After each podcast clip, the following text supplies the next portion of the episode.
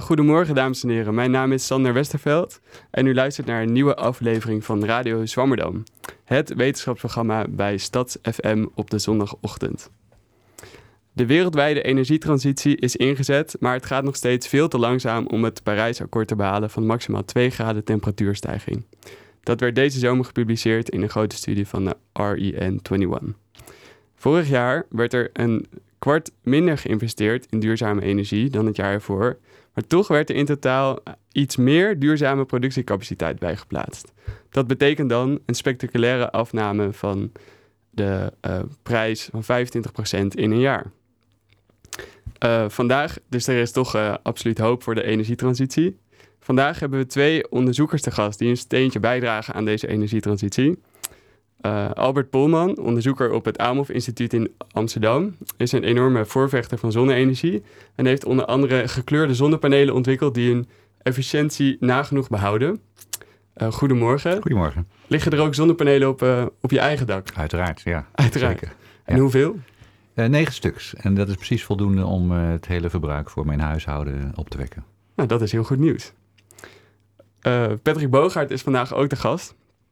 Uh, om te praten over een recent paper wat hij samen met anderen heeft gepubliceerd in het tijdschrift Nature Energy. Waaruit bleek dat er nog heel veel potentie is voor waterkracht. Uh, wek je dan ook waterkracht op in je eigen tuin? Of is dat... Ook goedemorgen. Uh, nee, ja, ik heb wel eens zitten uitrekenen of dat haalbaar is met kleine turbinetjes die in een regenpijp stopt. Maar dat, zit geen zoden aan de dijk. Hoe, dus, hoe ver ja, kom je? Helaas. nou, misschien kun je net een kop koffie uh, opwarmen. nou, toch een, het zou toch leuk, een leuk experiment zijn. Um, nou, we praten dus over de herkomst van onze elektric elektriciteit vandaag. En daarmee openen we het nieuwe dossier huis, tuin en keukenwetenschap. Dit doe ik vandaag natuurlijk niet alleen. Maribeth is vandaag uh, mede-presentator. Welkom. Sander. Goedemorgen. Um, wat weet jij eigenlijk waar je eigen elektriciteit vandaan komt? Eerlijk gezegd, ik was laatst... Um, ik woon in een huurhuis, of ik huur een kamer. En ik werd laatst aangesproken door een jongen op straat. Uh, van, uh, um, van de bron of zo, denk ik. En um, die vroeg aan mij waar mijn energie vandaan kwam. En dat wist ik eigenlijk niet. Omdat mijn huisbaas dat allemaal regelt. Ja. Ik moet eerlijk zeggen dat ik het nog steeds niet weet. Maar misschien ga ik vanavond hem even bellen. Het is natuurlijk lastiger met huurhuizen. Maar ook daar moet toch een oplossing voor zijn. Um, ja, we gaan het dus hebben over twee schone manieren om elektriciteit op te, op te wekken. Maar we beginnen met, uh, met Albert Polman. Uh, u bent een echte ambassadeur van de zonne-energie, kan ik zeggen. Wa waarom, eigenlijk, waarom is het eigenlijk een goed idee om, de, om onze energie uit de zon te halen? Of moet ik eigenlijk zeggen, waarom niet? Ja, je zou de vraag moeten omdraaien. Ik denk als je, stel dat je een, een buitenaardse wezen was en je landde op de aarde en je keek om je heen. Dan zag je een... Uh, ongelooflijk geavanceerde maatschappij. Die een geweldige technologische ontwikkeling heeft doorgemaakt. Heel knap. Maar als je dan gaat verdiepen in hoe die aardbewoners hun energie opwekken. dan zou je verbijsterd zijn. Want uh, ze halen kolen uit de grond en olie. En ze hebben kerncentrales. Terwijl gewoon iedere dag die zon schijnt. Dus het is volstrekt voor de hand liggend dat die energie gewoon uit de zon zou moeten komen. Want die zon biedt in principe genoeg energie om al onze behoeften te vervullen. Ja, al onze behoeften. En dat is dus elektriciteit, maar ook warmte en brandstof. Dat zijn ja. samen onze drie energiebronnen. Die zou je allemaal uit de zon kunnen opwekken. Hm. Dus dat is eigenlijk een gigantische uh, hoeveelheid energie die op ons neerdaalt. Ja. ja. ja. Um, nou, jullie hebben ook... Uh, nou, op het AMOF doen jullie daar dus onderzoek naar, naar, uh, naar zonnecellen. En jullie hebben volgens mij deze week ook zelfs een prijs gewonnen... voor een deel van dat onderzoek. Um, waar, waar ging dat precies over? Ja, deze week was de Europese zonne-energieconferentie. Meer dan 2000 mensen in de RAI hier in Amsterdam. Die komen ieder jaar bij elkaar om de nieuwe ontwikkelingen in de, in de zonnetechnologie te bespreken. En een nieuwe trend is uh, dat we zonnepanelen steeds meer willen integreren in onze gebouwde omgeving of in de natuur. En dan is het dus heel belangrijk dat uh, je iets kan doen aan de vorm en aan de kleur van die zonnepanelen. Hm. He, we zijn nu gewend aan die grote platen uh, van glas en aluminium. En ze hebben een donkere kleur, donkerblauw of zwart. En dat is prima voor veel toepassingen. Maar eigenlijk moet een zonnepaneel gewoon een bouwmateriaal worden. Hm. Wat onzichtbaar onderdeel wordt van je dak of van de wanden van een gebouw. Hm. Of misschien in de natuur, dat het een kleur heeft die goed inbedt in de natuur. En de prijs die wij deze week kregen was voor een voorbeeld van een eh, heel miniatuur eh, groen zonnepaneel, wat we in ons lab hebben gemaakt. Eh, ja, wat mogelijk die toepassing zou kunnen krijgen. Ja, ik wilde ook later ook meer over die kleur. Maar ik wilde ook nog even bespreken hoe die, waar de ontwikkeling van de zonne-energie eigenlijk vandaan komt. Want het is natuurlijk al, eh, al decennia aan de gang. Ehm, is er, schiet het nou een beetje op? Of duurt het, eh, hoe, hoe gaat het met die ontwikkeling? Waar zitten we nu? Ja, het gaat razendsnel. Ja, dus de, de zonne, het zonnepaneel is ontdekt in 1956 bij Bell Labs in de Verenigde Staten. Bell was een telefoonmaatschappij en die wilde telefoonleidingen aanleggen van Oost naar West-Amerika. En dan moesten ze de telefoonsignalen versterken op een plek waar geen elektriciteit was. Hè? Gewoon in de, in, in de natuur of in een eh, leeg landschap. En eh, toen hebben ze de ingenieurs van Bell gevraagd, en bedenk een list, hoe zou je dat nou kunnen doen? En die hebben het zonnepaneel bedacht. En daar werden dus die telefoonversterkers mee eh, eh, vers- versterkt, van energie voorzien. En daar, daarna is heel langzaam in de loop van de tijd die technologie steeds meer verbeterd. Maar eigenlijk is pas sinds een jaar of vijf dat we echt zien dat het op hele grote schaal wordt toegepast. Dus de eerste toepassing was eigenlijk in, eh in telefoonversterkers. Telefoon, ja. En daarna Ja. kreeg het een, eh, een enorme boost vanwege de ruimtevaart in de Koude Oorlog. Want toen gingen satellieten de ruimte in. Ja. Die hadden batterijen. Die waren na twee weken leeg. Hm. En ook toen ontdekten ze dat je met een zonnepaneel die satelliet van energie kon voorzien. Ja. Maar de echte doorbraken zijn pas de laatste 10 tot 5 jaar gekomen. Want eh, kijk, als je 30 jaar geleden zonnepanelen op je dak legde, dan waren de zonnepanelen net zo duur als het huis bij elkaar. En ondertussen is de prijs van de zonnepanelen 100 keer gedaald. En nu weten we allemaal, zeker als consument, dat zonne-energie eh, goedkoper is dan de conventionele stroom die we inkopen. Zo, de, de, de prijs van zonne-energie is al honderd keer gedaald, zeg je. En nu, hoe ver... De, wa- er ligt nog niet overal op elk dak een zonnepaneel. Nee. Dus hoe ver, hoe ver Nee, moeten we dus nog... Het is heel interessant. Dus die factor 100 is gehaald. Ja. En wat er nog mist is een factor 3 of 4. Hm. Als we zonne-energie nog drie tot vier keer goedkoper kunnen maken, eh, dan zal het echt op hele grote schaal doorbreken. Kijk, want je begon je inleiding met het energieakkoord en de Parijs-overeenkomsten. En in 2050 willen we de aardbol duurzaam van energie voorzien. En de argumenten zijn de opwarming van de aarde en het klimaat. En het zijn allemaal goede en terechte argumenten. Maar ik ben ervan overtuigd dat het pas echt gaat gebeuren als het economisch rendabel is. Hm. Dus zonne-energie moet gewoon goedkoper worden dan alle andere vormen van energie. Nee. En dan zal het op grote schaal doorbreken. En daar is die factor 3 tot 4 voor nodig. Hm. En dat gaat gewoon gebeuren. Daar zijn we eigenlijk heel dichtbij. Ja. Die, hm. En die... ehm, je zegt dus dat het goedkoper moet worden. Maar de, eh, dus dit onderzoek waar jullie... eh, wat dus deze week in het nieuws was... dat, is niet, dat gaat niet per se over het goedkoper maken van de, van de zonnepanelen... maar eerder over het aantrekkelijker Ja. maken, denk ik. Dus de, de kleur te veranderen van dus het het eigenlijk het zonnepaneel. ene is het gevolg van het ander. Als de, als de zonne-energie eh, nog zoveel goedkoper wordt, dan zal het op hele grote eh, oppervlakken worden toegepast. En dan moet je dus nadenken, hoe kunnen we het beter integreren? Hè, kunnen we op een slimmere manier nog zonnecellen in een, eh, een dakpan onderbrengen? Of in een eh, bakstenen wand? Dat was een prachtig voorbeeld van ECN, ook op de tentoonstelling deze week. Van een zonnepaneel wat leek op, op een bakstenen muur. En het wekt energie Hmm. op. Nou, dat, dat komt nu aan de orde, omdat de zonne-energie op zo'n grote schaal wordt toegepast. Dus me- sorry. Ik vraag me af, waarom is het eigenlijk zo bijzonder om gekleurde zonnepanelen te hebben? Waarom zijn ze eigenlijk überhaupt altijd zwart? Ja, nou oorspronkelijk was natuurlijk eh, het doel, en dat is nog steeds, om gewoon zoveel mogelijk eh, power op te wekken. Dus de zon die schijnt erop en je wil er zoveel mogelijk kilowatts uithalen, elektriciteit. En de blauwe en donkere kleur die is zo gemaakt, dat is een coating die erop zit, dat de maximale hoeveelheid eh, eh, elektriciteit uitkomt. Het is net als je een zwarte auto wordt heel heet als de zon erop schijnt en Nou, een het witte is- auto niet. Het is iets ingewikkelder. Dus het zonnespectrum is heel breed. Er zijn heel veel kleuren licht die de zon uitzendt. En, eh, maar met name het rode licht en het groene licht van de zon wordt het beste omgezet in elektriciteit. En het blauwe licht wat minder.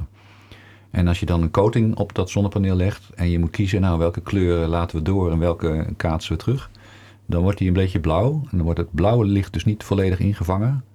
Maar dat is niet zo erg, want daar is die zonnecel toch niet zo goed in. Hm. Dus daarom hebben ze een blauwe kleur. En, die, als je, en hoeveel, als je dus zo'n kleur, zeg maar fysisch gezien, zou je dus zeggen dat, dat, dat een zwart zonnepaneel het meest efficiënt zou moeten zijn. Dat je dan zoveel mogelijk licht absorbeert.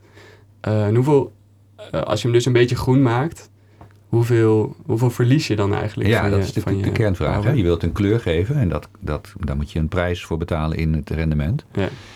Eh, wat wij hebben gemaakt is een, een paneel, wat, eh, een miniatuurpaneel, op kleine schaal nog. We hebben het ook hier geloof ik liggen ja, op ik heb- tafel. Ik heb Ja. het, het is, je kan het hier zien. Het is een, een zonnepaneeltje van 2 bij 2 centimeter. Hm. Zo werkt het vaak. Hè. We maken in het lab iets op heel kleine schaal. En daarna kan het op grote schaal worden nagemaakt. Hm. Ehm, en eh, dit groene stukje, dat verlaagt het rendement met 10%. Dat betekent, de zonnecel zette oorspronkelijk 20% van de energie om van de zon. En nu is het 18% geworden. Hm. Dus van 20 naar 18. Nou, dat is heel acceptabel. Dus je zegt, die, die prijs die we betalen is oké om dan een, de omgeving mooier te houden. Ik denk het we in wonen Ja. en leven. Dat is natuurlijk precies waar ons onderzoek over gaat. Hè. Hoe kunnen we het nou zo ontwerpen dat het wel een felle kleur heeft en dat het rendement zoveel mogelijk beho- Ja. eh, behouden blijft? Dat is wat we onderzoeken. Dus ongeveer 10% eh, is de prijs. En, die, en je zegt dat het dus in het lab allemaal op miniatuur eh, wordt, wordt, op miniatuurschaal wordt gemaakt. Maar die opschaling is natuurlijk, dat is uiteindelijk waar het dan om gaat. Dus, ho- Ja. Houden jullie daar rekening mee in het laboratorium? Of is dat Ja, een dus, stap eh, die later komt? als wij een nieuwe technologie bedenken, dan moeten we rekening mee houden dat die schaalbaar moet zijn. Dus ik heb hier bij me ligt ook op tafel een, eh, een rubberen stempel. Eh, en daarmee stempelen we als het ware die groene kleur op een, eh, op een zonnecel. Dus dan doen we dat, kunnen we dat ook op een grote oppervlak doen.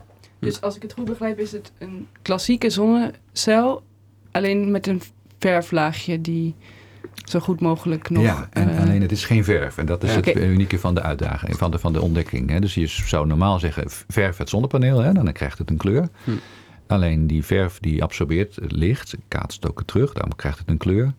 Maar die verf absorbeert ook allerlei andere kleuren. En, en dat is nou precies wat je niet wil. Ja. ja, dus misschien kan je, kan je proberen uit te leggen in die, hoe die, die groene laag, wat het eigenlijk is. Zeg maar, Wat, is wat zit er nou Ja, dat is eigenlijk eigenlijk op? heel simpel. Eh, er zitten hele kleine eh, eh, deeltjes op, die zijn gemaakt van silicium. En daarin wordt het licht ingevangen. En die deeltjes zijn zo gemaakt dat ze maar één kleur invangen. En die kleur weer terugkaatsen. Hm. En dat is een fysisch verschijnsel. Het heet een, een lichtresonantie. Het licht tolt als het ware rond in die deeltjes. En, en, en wordt daar ingevangen. En dan moet het licht besluiten, nou wat zal ik doen? Zal ik die zonnecel ingaan of ga ik teruggekaatst worden? Hm. En wij hebben het zo ontworpen dat de meerderheid van het licht wordt teruggekaatst. En daardoor ziet het er groen uit. Dus er zit eigenlijk een soort doolhof op het, eh, bovenop, waar, de, waar het groene licht komt er weer uit. En de, de rest van het licht gaat er gewoon doorheen en komt Ja. uiteindelijk wel op je zonnepaneel. Het is een beetje zoals een orgelpijp in de muziek. Hè. De Hm. lengte van de orgelpijp bepaalt de kleur, Hm. of de, de, de toon van- eh, die je hoort. En Ja. hier de lengte van het deeltje, het nanodeeltje, bepaalt de kleur. Hm. Dus je kan ook niet, je hoeft niet alleen groene zonnepanelen te maken, maar je kan dus andere We hebben alle kleuren. nu gemaakt. Rood, groen, blauw. En dan kun je ook de combinatie maken, dus ook wit. Dus dan Hm. maak je een wit zonnepaneel. En hoe maak je dan een wit zonnepaneel? Heb je, dan heb je alle groottes, Door meng elkaar. je of zo. Ja. Oké, Ja, dan maak je een mengsel van verschillende deeltjes. ja. Dus dit mengsel werkt, de kleur van het mengsel werkt net zoals licht.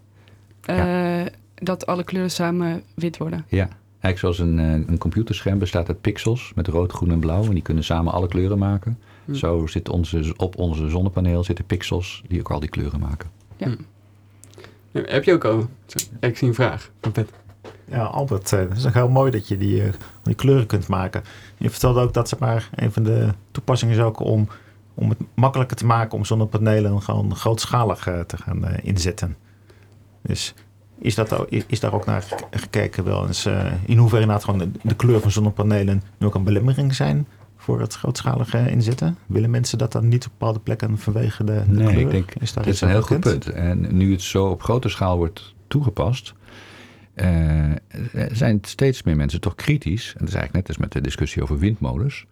Van ja, het, eh, het tast toch ons eh, aanzicht van ons landschap of van ons huis aan.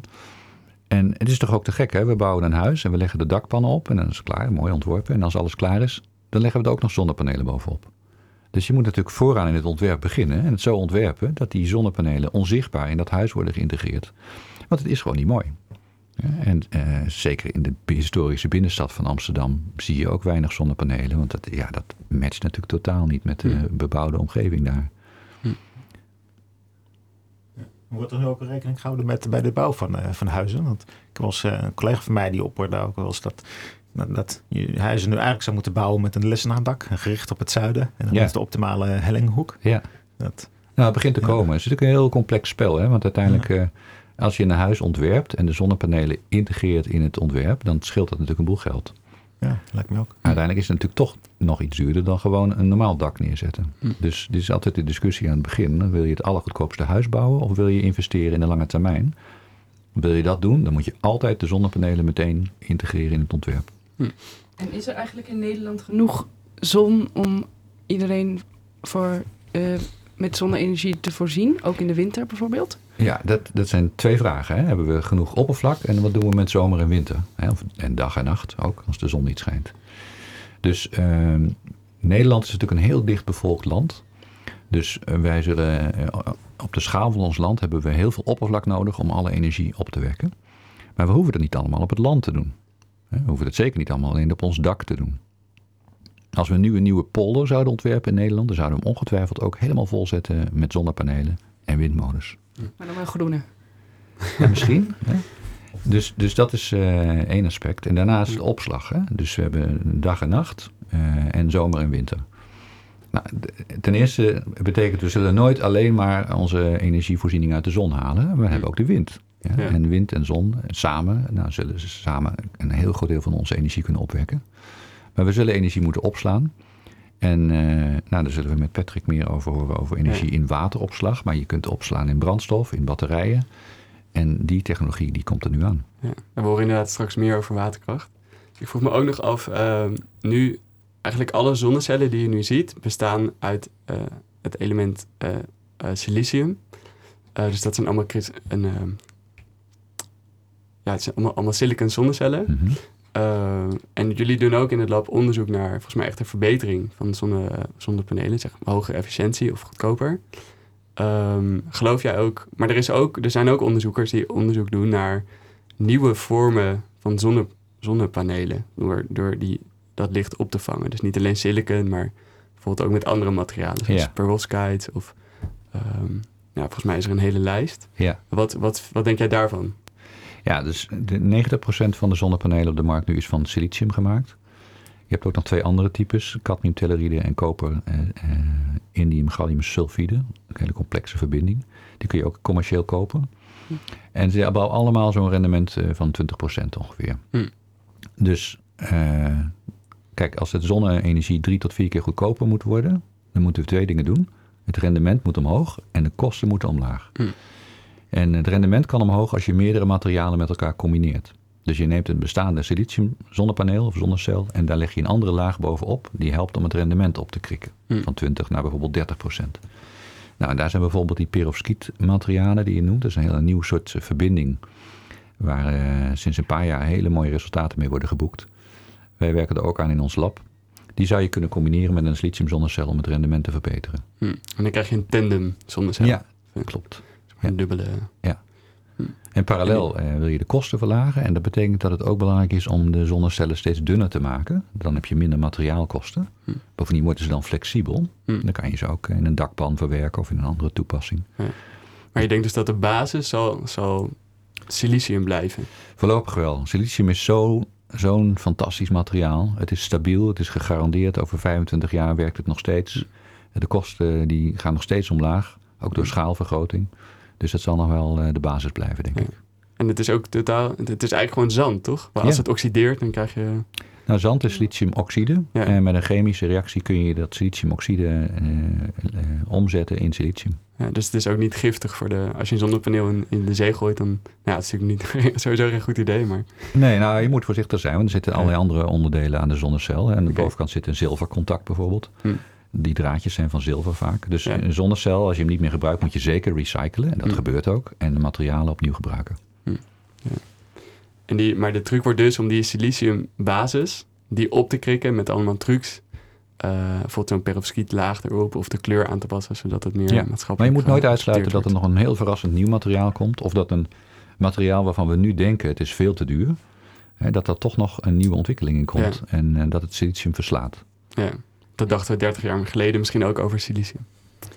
Eh, ik vroeg me af, ik, ik heb zelf een tijdje gewerkt bij een bedrijfje dat zonnepanelen verkocht. En ehm, een van die eh, zeg maar de mensen die dan belden om, eh, om dat eventueel te kopen, waren dat best wel idealistische mensen natuurlijk. En die, een van de dingen die veel hoorde was, ja, maar die zonnepanelen die komen allemaal uit China en dat, eh, dat, dat wil ik eigenlijk niet, want het wordt allemaal als eh, kinderarbeid en zo. Wat denk jij daarover? Is het, ehm, Ja, dat is waar. Dus eh, de meeste zonnepanelen worden in China gemaakt. Dat was een aantal jaren geleden niet zo. Hè? En, zelfs in Nederland hadden we zonnecelproductie. hebben we overigens nog steeds. Duitsland was heel sterk. Doet dat ook nog steeds. Amerika. Maar de Chinezen hebben ons ingehaald. dankzij subsidies van de Chinese overheid. Op zich is dat eh, achteraf een hele belangrijke en goede ontwikkeling geweest. Want door de boost, eh, de investering in China. is de productie zo opgekrikt dat de kosten enorm zijn gedaald. Indirect heeft China onze zonnepanelen ge- ge- gesubsidieerd, kan je zeggen. Ja, op een bepaalde manier. En daar is natuurlijk ook veel discussie over. Want eh, dat is een oneerlijke competitie. En eh, daar is flink in ingegrepen de afgelopen jaren. Dat is de keerzijde van de, Zeker. Eh, je moet ook kijken, als je in een Chinese zonnepanelenfabriek kijkt. Eh, ja, worden die zonnepanelen gemaakt? De apparatuur die in die fabrieken staat, die komt vaak weer uit andere landen. Bijvoorbeeld uit Nederland. Dus we zijn een klein land, maar we hebben relatief veel apparatuurbouwers in Nederland die machines bouwen voor de zonnepanelenindustrie. Verder moet je natuurlijk realiseren, een zonnepaneel wordt gemaakt en dan komt het weer in Nederland en dan moet het worden geïnstalleerd. En de hele installatie en alles eromheen, van de elektronica, de inverters, de, de kabels, het netwerk, dat is weer een soort lokaal soort industrie. Hm. Dus het is eh, heel, heel complex wat dat betreft. maar dus maar een klein deel van het hele proces komt uit China. Nou, dat is niet een klein deel, want de fabrikage gebeurt daar natuurlijk. Ja, Maar je ziet, eh, kijk ook in China en in andere eh, eh, Aziatische landen wordt arbeid ook steeds duurder. Dus je ziet steeds weer nieuwere trends om in Amerika en nu ook in Nederland om toch ook lokaal hier weer zonnecelproductie te gaan doen. Of paneelproductie. Maar van de kosten van een zonnepaneel op, op- bij iemand thuis, hoe groot deel daarvan is ongeveer dan de fabrikage in China? Ben- Kan je dat zeggen? Nou, dat vind ik een moeilijk getal wat ik zelf Ja. niet zo paraat heb. En want er zitten heel veel aspecten aan. Ja. Dus de, hè, de zonnecellen zelf zijn maar een klein onderdeel van het paneel. En daar zitten weer materialen in, glas, aluminium. Dat komt misschien weer ergens anders vandaan, et cetera. Ja, dat is wel een heel interessant punt eh, wat hier nu wordt eh, aangesneden. Over, over waar dan het geld wordt verdiend met, eh, met, met, eh, met zonne-energie. Want eh, duurzame energie in het, het algemeen. De, de- oorspronkelijke insteek daarvoor was om klimaatverandering eh, tegen te gaan. In het begin al gezegd om de, de prijsakkoorden. We willen gewoon graag dat mondiaal de, klimaatopwarming eh, tot 2 graden beperkt blijft. Maar dat is maar voor een relatief klein aantal mensen. Is dat echt de hoofdreden? En voor een groot deel van de, van, van de mensen in Nederland en ook voor de, voor de regering is toch van, ja, duurzame energie is mooi, maar er moet wel wat aan verdiend worden. Dus vandaar dat er ook op deze manier naar wordt gekeken. Ja, nou die, goed, zoals ook al gezegd, de, ehm, ja, de, de fabricage vindt dan inderdaad in eh, China plaats. En daar wordt er dus veel geld mee verdiend. Maar eh, het gevolg daarvan is wel dat de, de kosten dus omlaag zijn gegaan. Dus wat dat betreft is het eigenlijk alleen maar goed. En dat de fabricage het is daar niet allemaal in China. hè. Mijn eigen zonnepanelen komen uit Amerika bijvoorbeeld. Ja. Dus eh, in de hele Ja. wereld worden zonnepanelen gemaakt. Maar Ja. het is waar, de nadruk Ja. ligt nu in China. Maar mijn voorspelling is dat het nog eens behoorlijk kan gaan verschuiven. ja, dus maar de uiteindelijk energie- maakt het, zou het ook niks uitmaken waar ze worden gemaakt. Zolang het een bijdrage levert aan, Ja. de, aan de wereldwijde introductie van, Ja. eh, van zonne-energie. Dan, eh, Ja, Dan dus is de het eigenlijk niet relevant. energietransitie is niet alleen een idealistisch doel, maar er zijn ook heel veel economische actoren die, daarin, die daar spelen in die, met die markt. Nou ja, idealistisch. De vraag is wat is idealistisch. Hè? Ik bedoel, als, we, als je gelooft in de opwarming van de aarde, dan is het geen ideaal meer om iets aan klimaat te doen. Maar dan is het een noodzaak. Maar het is een interessante discussie. Niet iedereen is van die noodzaak eh, overtuigd. En je kan ook het, speelt pas over een lange termijn. Ja? Voor, en, en een termijn die heel veel mensen zelf niet meer gaan meemaken. Ja. Dus het is heel moeilijk om mensen soms te overtuigen Ja. van het belang daarvan. Dus het is misschien maar goed ook dat we nu zien dat, het economische, dat om economische redenen dit, dit gaat gebeuren. Ja. Nou, we gaan het zo meteen hebben over de, eh, over de potentie van waterkracht. Eh, maar tussendoor gaan we even naar de column van eh Magiel Keestra, onze vaste, een van onze vaste columnisten. Helaas kon hij er vandaag niet live bij zijn, maar we konden wel gelukkig zijn column eerder opnemen. Eh, dus we gaan nu luisteren naar Magiel Keestra. Vanochtend eh, hebben we het over de energietransitie. De overgang van een samenleving die functioneert op koolstofgebaseerde energie, kolen, olie en gas, naar eentje waarop we gebruik maken van andere energiebronnen. Daarvoor zijn enorme veranderingen nodig van de infrastructuur. Denk aan gasleidingen die overbodig worden, terwijl een ander elektriciteitsnet nodig zal zijn. Van allerlei economische regelingen. Denk aan de subsidie op kerosine, waardoor vliegen nog steeds zo goedkoop is. Van een politiek-economisch krachtenveld. Denk aan de macht van grote olieconcerns of onze eigen Nederlandse aardoliemaatschappij.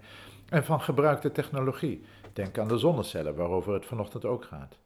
Voor de meeste leken, maar ook voor veel beleidsmakers en wetenschappers, suggereert dit lijstje dat de energietransitie in eerste instantie gaat over veranderingen op macroschaal, waarbij geen rol is weggelegd voor kleine spelers, laat staan voor individuele burgers. Van dat, vandaar dat die burgers vaak ook nauwelijks betrokken worden bij het onderzoek dat gedaan wordt in verband met die energietransitie. Dit levert het risico op dat onderzoek zal leiden tot innovaties die zijn ontwikkeld door wetenschappers in samenspraak met grote industriële spelers, waarbij misschien wel rekening gehouden wordt met politieke ontwikkelingen, maar waar de individuele burgers en consumenten maar moeten afwachten wat uit dit samenspel voortvloeit. De ervaring leert dat dit onverwachte resultaten op kan leveren. Wat vanuit wetenschappelijk, bedrijfsmatig en zelfs politieke oogpunt misschien optimaal is, hoeft dat immers niet voor een individuele burger te zijn. Een bekend voorbeeld is de spaarlamp die Philips ontwikkelde en waarmee op energiebesparing gemikt werd. Na introductie bleek dat veel mensen die lampen gingen gebruiken om allerlei donkere plekken in huis of zelfs in de tuin van continue verlichting te voorzien, waardoor de gehoopte energiebesparing als sneeuw voor de zon verdween. Sinds een aantal decennia is er vanwege dit soort kwesties steeds meer sprake van transdisciplinair onderzoek. Waar interdisciplinair onderzoek ernaar streeft om verschillende disciplines te laten samenwerken, om de verschillende causale factoren van een complex probleem op een geïntegreerde manier te onderzoeken, daar doet transdisciplinair onderzoek er nog een schepje bovenop. Bij transdisciplinaire onderzoeksprojecten nemen ook nog andere betrokkenen actief deel aan het onderzoeksproces: patiënten, burgers, potentiële klanten enzovoorts. Zo kunnen migrainepatiënten relevante ervaringskennis inbrengen bij het onderzoek naar migraine, terwijl bovendien hun belangen of normen invloed kunnen uitoefenen op de onderzoeksagenda. Die ervaringskennis en belangen zijn alleen al relevant om ervoor te zorgen dat eventueel nieuwe medische therapieën ook sociaal robuust zijn. Die therapieën werken dan hopelijk niet alleen onder klinische omstandigheden bij geselecteerde proefpersonen, maar ook in de rommelige alledaagse wereld van patiënten. Om maar iets te noemen, psychiatrisch onderzoek houdt er vrijwel nooit rekening mee dat veel patiënten ook kampen met verslavingsproblematiek. Dat betekent niet alleen dat medicijnen of therapieën doorkruist kunnen worden door middelengebruik, maar ook dat de therapietrouw kwetsbaar is vanwege verslavingsgedrag. Transdisciplinair onderzoek kan die risico's verkleinen door mantelzorgers en patiënten van begin af aan mee te laten denken over het opzetten en uitvoeren van onderzoek en het bedenken van toepassingen ervan. Terug nu naar de energietransitie, of beter de energietransities. Immers, er zijn al eerder in de geschiedenis overgangen gemaakt van de ene energiebron naar de andere. Zo was in Nederland lange tijd windenergie de belangrijkste bron naast dierlijke en menselijke lichaamskracht. Vervolgens werd steenkool belangrijk voor de stoommachines die de industriële revolutie mogelijk maakten. En nog later werden olie en benzine weer belangrijk. In Nederland is tenslotte na de oorlog veel veranderd door toedoen van de gasvondsten. Opmerkelijk genoeg blijkt nu uit historisch onderzoek naar een aantal van deze energietransities in verschillende Europese landen en Amerika dat deze in belangrijke mate worden bepaald door de ontwikkeling op het gebied van de energy end use, oftewel wat er voor de eindgebruikers mogelijk is en in hoeverre met hun keuzes en wensen rekening gehouden werd. Oliemaatschappijen en autofabrieken hebben zich veel meer aangepast aan de voorkeuren van huiseigenaren en autorijders dan vaak gedacht. In Nederland was het enthousiasme voor het koken op gas, het warm douchen en het niet meer hoeven slepen met kolen zo groot dat er snel en massaal overgestapt werd op gas toen producenten met die voorkeuren rekening hielden en bijbehorende producten ontwikkelden. Bij studies naar dit soort systeeminnovaties en veranderingen is tot vrij kort geleden de agency of handelingsinvloed van gebruikers en consumenten onderschat en dus niet meegenomen in het beleidsonderzoek, ongeacht het feit dat zo'n transitie vaak zeer ingrijpend is op hun alledaagse leven en gedragsaanpassingen vergt. Een misser dus, van die wetenschappers. Om te onderschatten hoe belangrijk gebruikers en consumenten zijn bij dit soort transities. En goed dat dat nu verbeterd kan worden. Maar er is meer aan de hand bij zo'n misser. In onze reflexieve samenleving, een term die door Europese sociologen zoals Ulrich Beck, Anthony Giddens en Zygmunt Bauman is gemunt, is er sprake van een complexe wisselwerking tussen kennisproductie, bedrijvigheid, ontwikkelingen in de samenleving en het zelfbegrip dat individuele burgers over zichzelf vormen. Die burgers begrijpen zichzelf en hun wereld dus gedeeltelijk ook met behulp van de termen die door wetenschappers, zeker ook sociaal- en geesteswetenschappers, worden ontwikkeld.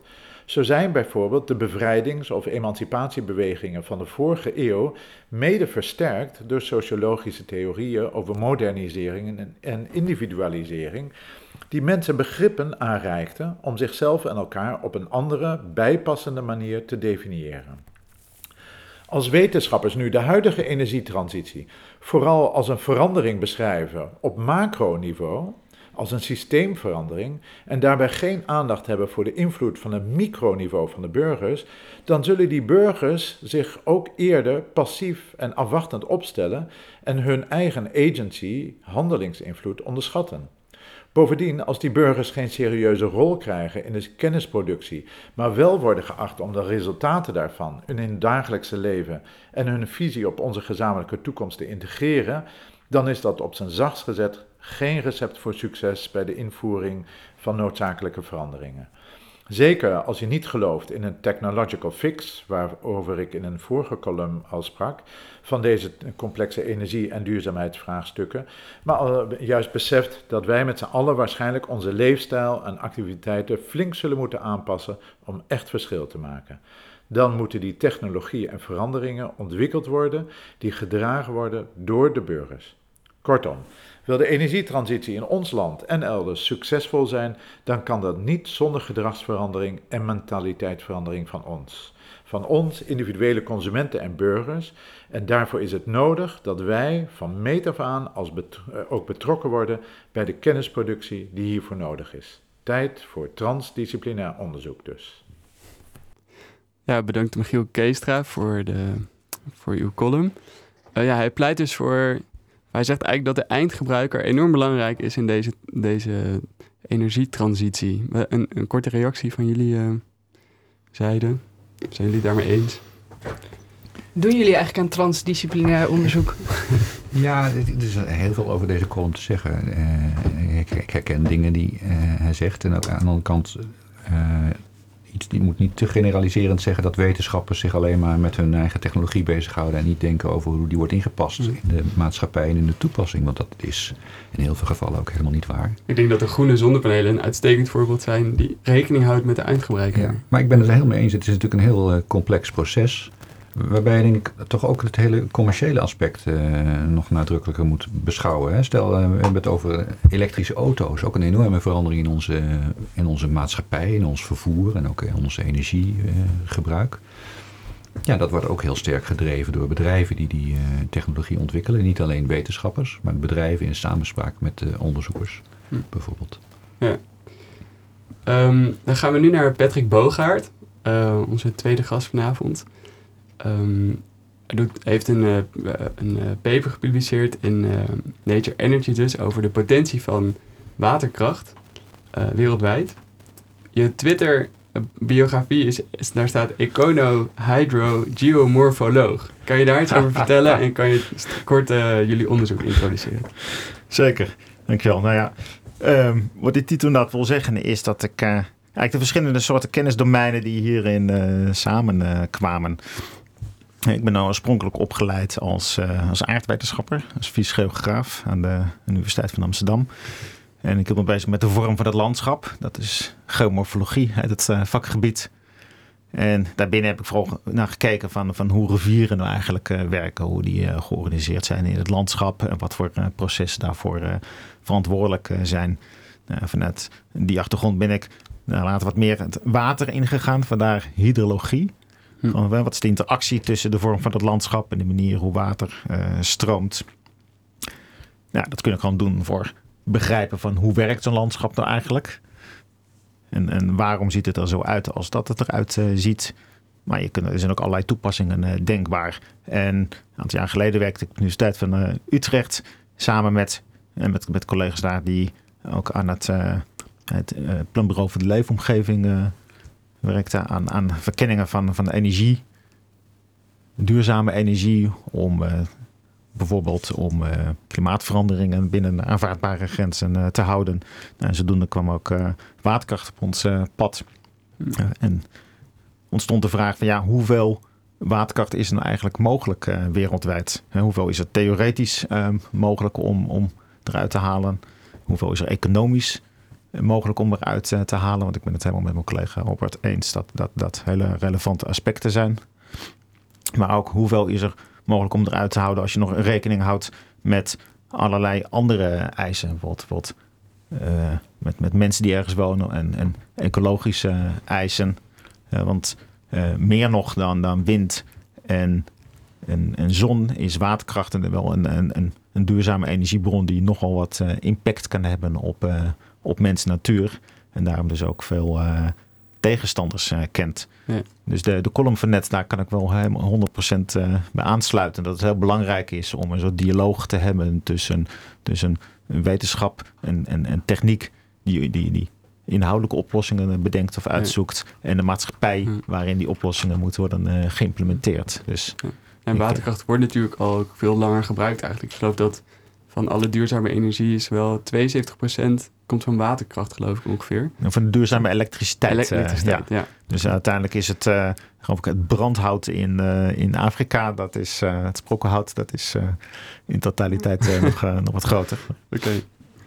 Um, ja, in jullie papers ook te lezen dat dus de, eigenlijk de totale potentiële waterkracht op aarde is 10 petawattuur. Dus dat is 10 tot de 15e wattuur.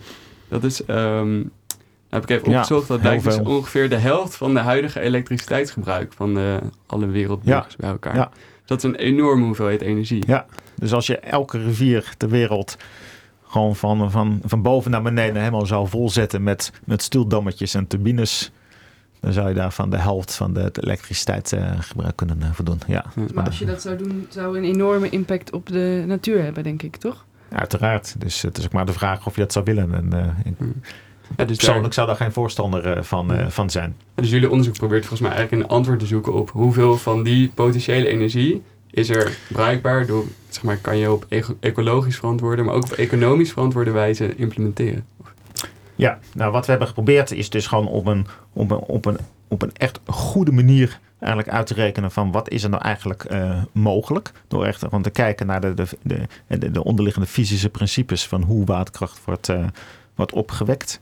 En daarbij gebruik maken van allerlei uh, randinformatie over, over hoe ziet het uh, landschap eruit, hoe, is, hoe zien de, de rivierdalen uh, er overal lokaal uit waar je dan maar zou moeten bouwen. Maar ook wat is het landgebruik, wat voor mensen wonen waar, hoe ver zit je van de bewoonde wereld, hoe ver zit je van de, van de zee, is daar scheepvaart mogelijk.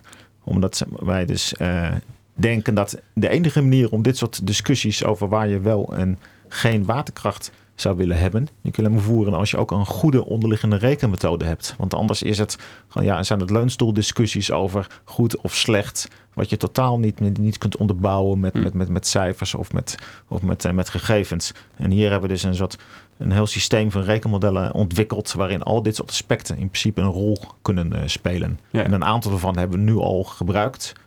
Een aantal andere uh, aspecten, dat, dat, dat kan nog te worden, uh, in worden gezet. Ik was wel benieuwd of we in Nederland nog kansen laten liggen. Als naar jullie studie kijkend. Of is het verloop in onze rivieren zo klein dat het eigenlijk Ja, dat is toch, is toch wel heel laag. Er zijn in, uh, in de Maas zijn wel wat uh, plannen geweest ook voor... Uh, of er zijn wat, wat centrales. Maar dat is toch, ja, toch beperkt van, van de omvang.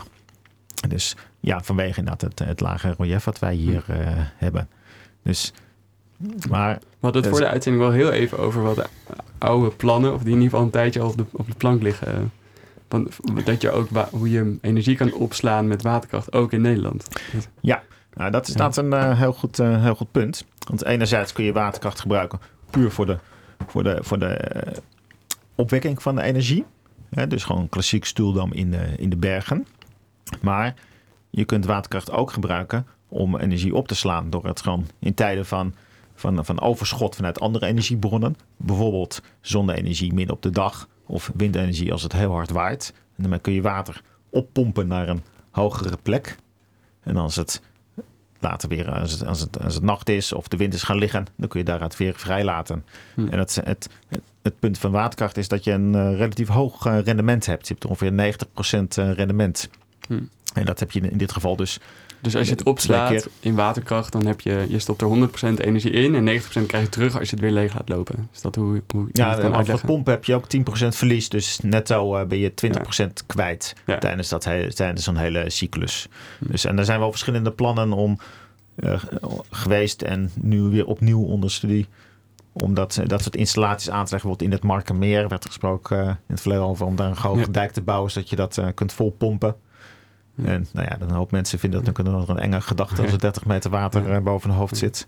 Maar een uh, moderne versie ervan is dat er uh, op de Doggerbank midden op de Noordzee, waar de, zee ook niet zo, de Noordzee is niet zo diep is, maar 30 meter diep, om daar een soort ringdijk te bouwen die je dan dus kunt, kunt leegpompen. Ja, en laten we weer vol laten lopen. Ja, bij wijze van batterij. Eigenlijk. Bij wijze van batterij, precies. Oké, maar hier ging jullie paper eigenlijk niet over. Dat ging vooral nee, over dus het nee. opwekken van elektriciteit. Uh, ik vroeg me af, wat, is, wat staat eigenlijk aan de basis van dit onderzoek? Wat heeft dit onderzoek mogelijk gemaakt? Uh, zoals ik net al uh, vertelde, is, is ja, het, het, het, het, het, belangrijkste resultaat is dat er een hele mooie consistente methodologie ligt. Waarmee je dus, dus de mogelijkheden van, van waterkracht kunt doorrekenen. En daar ook bij gebruik uh, of rekening kunt houden met allerlei andere aspecten. Ja. door gewoon stukken rivieren eh, uit te sluiten of hele gebieden uh, bijvoorbeeld uit te sluiten op, op grond van, uh, van, van, van, van, de andere, andere zaken bijvoorbeeld. Dus in de praktijk, wat heb je, wat heb je nodig? Je hebt, een, je hebt natuurlijk data nodig over de, de oppervlakte van de aarde. Je hebt ook data nodig over de, de, de land, het landgebruik. En dan vervolgens moet je dat verwerken in een in een model. Is dat, is, is dat, ja, zo ongeveer. Nou, wat we eigenlijk gedaan hebben is dat we hoogteinformatie van de hele wereld hebben genomen. Waarin ook alle rivierlopen uh, bekend zijn. En dan uh, met, met, uh, met, met ruimtelijke stapgroottes variërend van, van een 500 meter tot, tot op het fijnste niveau zelfs 100 meter nauwkeurig. En we lopen eigenlijk alle rivieren in de wereld lopen we af. Vanaf de bron richting de zee. En dan zo om de 25 kilometer bekijken we of dat een plek is waar je dan een waterkrachtinstallatie neer zou kunnen zetten. En ter plekke bouwen we dan dus ook een, een soort dammetje uh, in, de, in de computer die we ook steeds hoger laten uh, worden. En dan voor elke hoogte uh, halen we uit die terreininformatie hoe breed die dam zou moeten zijn dan. En vervolgens weet je ook hoeveel beton erin moet gaan zitten en hoe, dus ook hoe duur dat is. Hm. En hoeveel dat toch gaat opleveren. Ja. Dus je bouwt virtueel eigenlijk miljoenen dammetjes. We bouwen miljoenen dammen, ja. En we zoeken overal naar de optimale dammen op elke plek. En die vinden we dan. En vervolgens in een groter gebied kijken we ook naar wat dan de optimale combinatie van, uh, van dammen en installaties is. Ja. Ja. Is Albert, echt kostengedreven. Ja, ik vroeg me af over kosten gesproken. Want jullie hebben ook lokaal dan meegenomen in je analyse wat de elektriciteitsprijs zou zijn die je dan daar opwekt. Ja. En daar hebben jullie eh, onder andere 10 cent per kilowattuur als een soort grens genomen. En gezegd, eigenlijk moet je het, als je het dan daar zou willen opwekken, moet het wel goedkoper kunnen dan 10 cent per kilowattuur. Ja. Ehm, maar zonne-energie wordt op dit moment voor 3 cent per kilowattuur uh, aangeboden in de Sahara. Daar schijnt de zon ook heel veel natuurlijk. Hè? Dus dat is nog iets uh, wat we hier in Nederland nog niet kunnen bereiken. Maar 10 cent per kilowattuur lijkt mij toch een hoge prijs. Ja, nou ja, op dit moment is dat, dan, uh, is dat, is dat een bedrag wat, wat zeg maar, redelijk consistent is met de andere energiebronnen hier te plekken. Dus, ja. En, ja, en daar volgt dan dus deze conclusies uit. Dus, maar we kunnen ook naar believen natuurlijk gewoon een andere ja, prijs erin stoppen. En dan Misschien kijken van voordeel, uh, hoeveel... Uh, een voordeel is natuurlijk ook, lijkt mij, dat je, dus, dat je het niet meer hoeft op te slaan, de energie in een waterkrachtcentrale. Hoewel je bij zonne-energie zal je toch altijd batterijen nodig hebben die ook geld kosten. En dat, die zitten dan misschien nog niet in die 3 cent per kilowattuur. Ja. Van, ja. Dus dan... ja, en het is ook niet alleen maar een kwestie van de, de, de generieke kilowattprijsuur. Het is ook een kwestie van vraag en aanbod. En elektriciteitsgang op, uh, op momenten. Hè. Bijvoorbeeld gewoon zo op zondagochtend om 11 uur, dan zet heel Nederlandse radio aan om naar uh, radio's van Dam te luisteren. Dus er is een ontzettende piekvraag naar uh, elektriciteit. En dat is ook heel lastig om dat nu gewoon met, met verschillende, om bijvoorbeeld uit zonne-energie dat te kunnen leveren. En waterkracht, uh, voordeel is dat je, dat je dus uh, ja, die de turbines kan, kan aanzetten. En dan kun je dus echt gewoon een soort aan piekvraag kun je dan uh, voldoen. Hm. Dus wat dat betreft is er ook tegen een iets hogere elektriciteitsprijs... is er ook gewoon een rol wellicht voor waterkracht naast zonne-energie. Ja. Gewoon aanvullend. Hè? Bijvoorbeeld zonne-energie kan overdag voor de baseload uh, uh, zorgen van, van energieaanbod. En tijdens piekmomenten dan zet je eventjes die, die waterkrachtcentrales aan. Hm.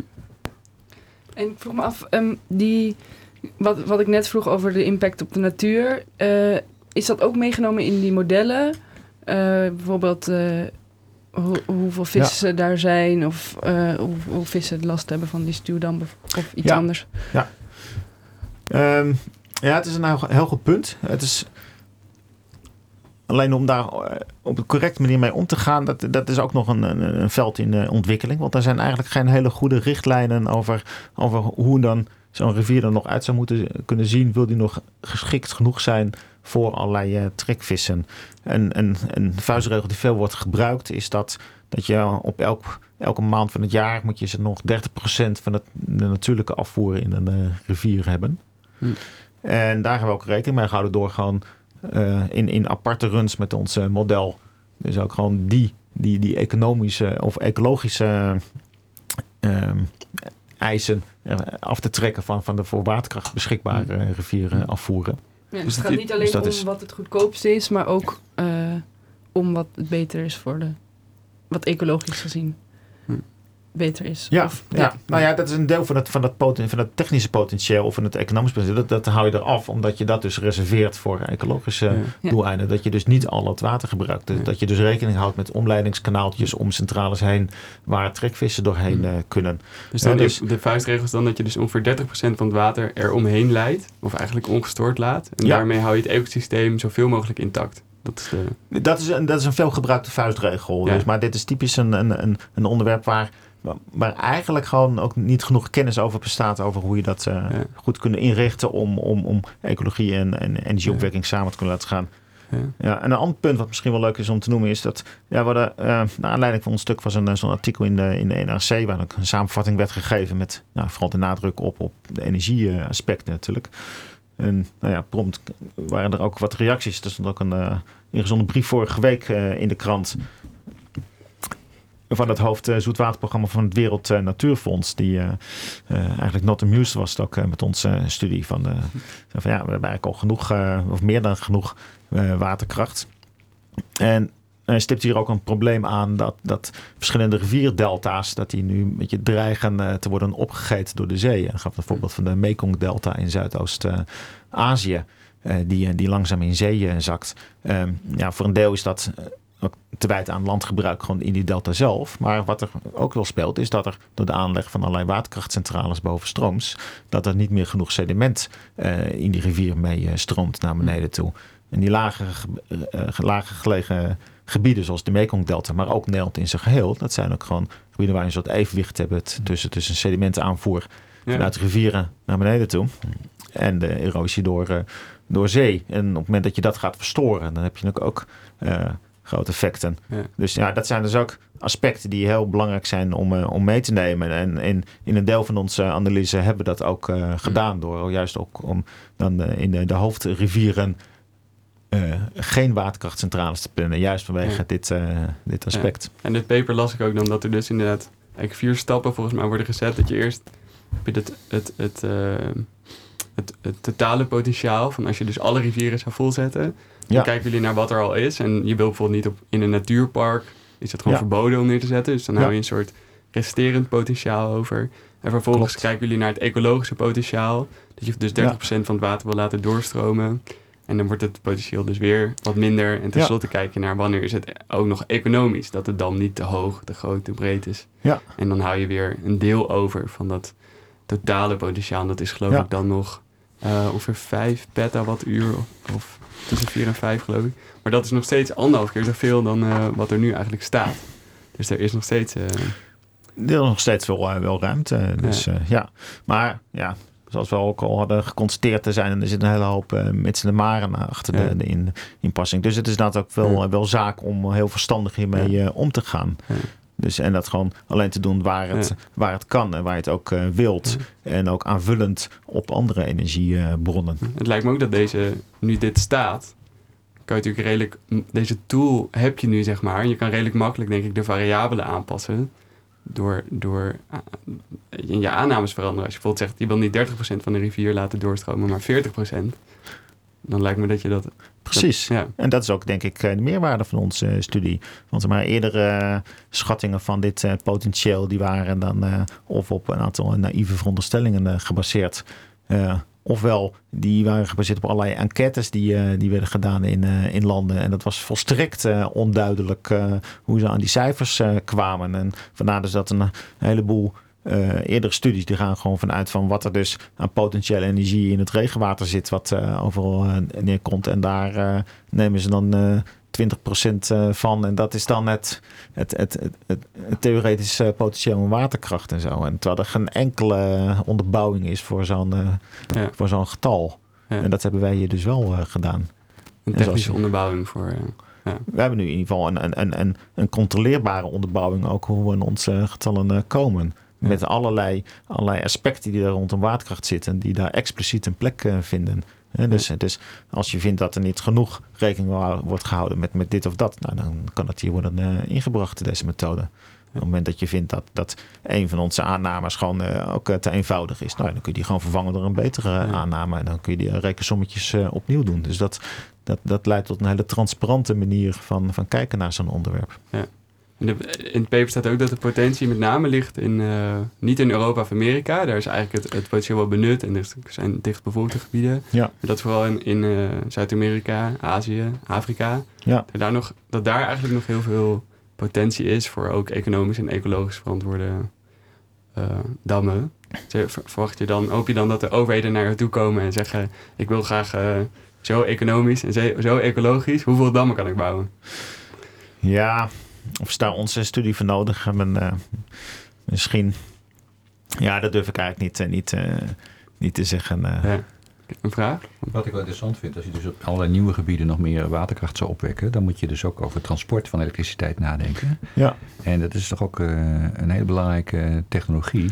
Ja. Kijk, we, we, zien nu in Europa al dat we... Wij halen ook het waterkracht uit Noorwegen bijvoorbeeld. Die elektriciteit wordt dus naar Nederland verplaatst. Ja. Als we over nog veel grotere afstanden elektriciteit goedkoop kunnen transporteren... dan zie je vanzelf een heel netwerk ontstaan... waarin waterkracht en zonne-energie en windenergie heel naadloos met elkaar verweven zijn... Eh, en dan moeten de kosten dus omlaag gaan. Zeker. Op zich hebben we dat die transportkosten er ook uh, in zitten hoor. Ook gewoon, ja. gewoon de kosten om van opwekking naar een bevolkingscentrum. Dus en de rendement het verlies wat je ook hebt via, via hoogspanningsleidingen, uh, dat, dat hebben we expliciet uh, meegenomen. Ja. Fantastisch. Dus, ja, Het is een enorme, enorme deel. Lijkt me interessant om ook alle onderliggende lagen te zien. Ten slotte wil ik jullie toch vragen, kunnen, kunnen jullie een voorspelling doen over de verloop van de energietransitie? Ook, want bijvoorbeeld zonne-energie is ook een hele decentrale manier van opwekken. Waterkracht is veel meer een centrale manier eigenlijk, wat misschien overheden meer moeten oppakken. Hoe, hoe zien jullie de komende komende jaren? Ik ben heel optimistisch. Uh, omdat de technologische ontwikkelingen zo ongelooflijk hard gaan. Stel je voor dat uh, bijvoorbeeld zonne-energie straks van 3 cent naar 1 cent per kilowattuur gaat in zonnige gebieden. Dan is elektriciteit eigenlijk bijna gratis geworden. En als energie gratis is, dan worden ook allerlei andere grote problemen die we op de aarde hebben met voeding en geopolitieke instabiliteit hm. en waterkwaliteit. Het hangt allemaal met energie samen. Hm. Energie speelt dus- een rol in al die verschillende problemen. En, en, het is een mix van allerlei duurzame technologieën. Zeker niet alleen zonne-energie, maar ook windenergie en water, wat we hier hoorden. Die combinatie. Uh, ik ben heel optimistisch dat dat uh, gaat gebeuren. Goed om te horen. Ja. Patrick? Ik ben ook wel uh, optimistisch. Um, in die zin dat juist de, de kostenverlaging, die zal denk ik de grote driver zijn ook achter de, de, de brede acceptatie van duurzame energiebronnen. Daarbinnen is het ook vooral zoeken naar, naar, naar die bronnen die dan ook uh, de, de, hoogste mate van maatschappelijke acceptatie uh, gaan, uh, gaan vinden. En ik denk dat dat dus dat vooral zon, ten eerste zon is, ten tweede wind. En met, met waterkracht als aanvullend voor een aantal specifieke doeleinden ook. Ja. Dus en water ook kan misschien ook... voor opslag. Ja, Ja, dat water opslag, eh, dat, dat, dat is ook een... eh, op dit moment inhoudelijk gezien is opslag nog even het, het moeilijkste eh, puzzel. Qua opwekking zijn we er eigenlijk wel uit met zonnewind. En kunnen we nou als consument nog iets... Nu kunnen zonnepanelen nemen, maar kunnen we als consument nog iets doen om die stuwdammen te... Of, dat wa- of de potentieel van de waterkracht te stimuleren? Of hangt dat helemaal van de energiemaatschappij af? Ja, ik denk als consument is het belangrijkste wat je kan doen als consument, dat is aan energiebesparing eh, doen. Want dat eh, levert een nog veel grotere bijdrage dan, dan eh, opwekking van duurzame energie. Misschien ook... eh, nou, laat ik het niet pessimistisch afsluiten. Oké, dus we moeten het pleidooi eh, of jullie paper over waterkracht zeker niet lezen als een pleidooi voor... eh, om de hele wereld vol te plempen met dammen, maar juist een, om een bewuste afweging te maken, als ik het goed begrijp. Precies. Ja, mooi. Eh, nou, zo komen we aan het einde van Radio Zwammerdam op zondag 22 juni eh, 2017. We hebben geluisterd naar professor Albert Polman van het AMOF eh, Instituut over de ontwikkeling van zonnepanelen en hoe die ook geïntegreerd kunnen worden in de, in de omgeving, door ze bijvoorbeeld een andere kleur te geven. Heel veel dank. En eh, Patrick Boogaard van, eh, ja, tegenwoordig werk je op het CBS volgens mij. Klopt. Dus niet meer in Utrecht. Nee. Nou, ik ben ook benieuwd wat je daar allemaal, allemaal gaat doen. Ook u heel erg, heel erg bedankt voor dit gesprek. En ik ben benieuwd ook waar, de, waar het heen gaat met de waterkracht. En wie weet komt ooit die eh, batterij er in, de, in het Markermeer of in de, in de Waddenzee.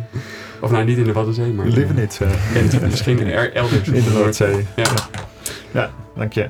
Eh, de aflevering is vanaf vanmiddag ook in zijn geheel te beluisteren als podcast op onze website radiozwammerdam.nl of via iTunes of je ideale podcast luister app. Eh like ons vooral op Facebook, volg ons zelfs op Instagram tegenwoordig. Ehm, mijn naam is Sander Westveld, naast mij zat Maribeth van Egmond. Jij ook heel erg bedankt voor je bijdrage vandaag. Ja, ook bedankt Sander. En ook heel veel dank, dank aan Aafke, die vandaag de, de techniek eh, in goede baan heeft weten te leiden. U luisterde naar Radio Zwammerdam en we wensen u nog een hele fijne zondag.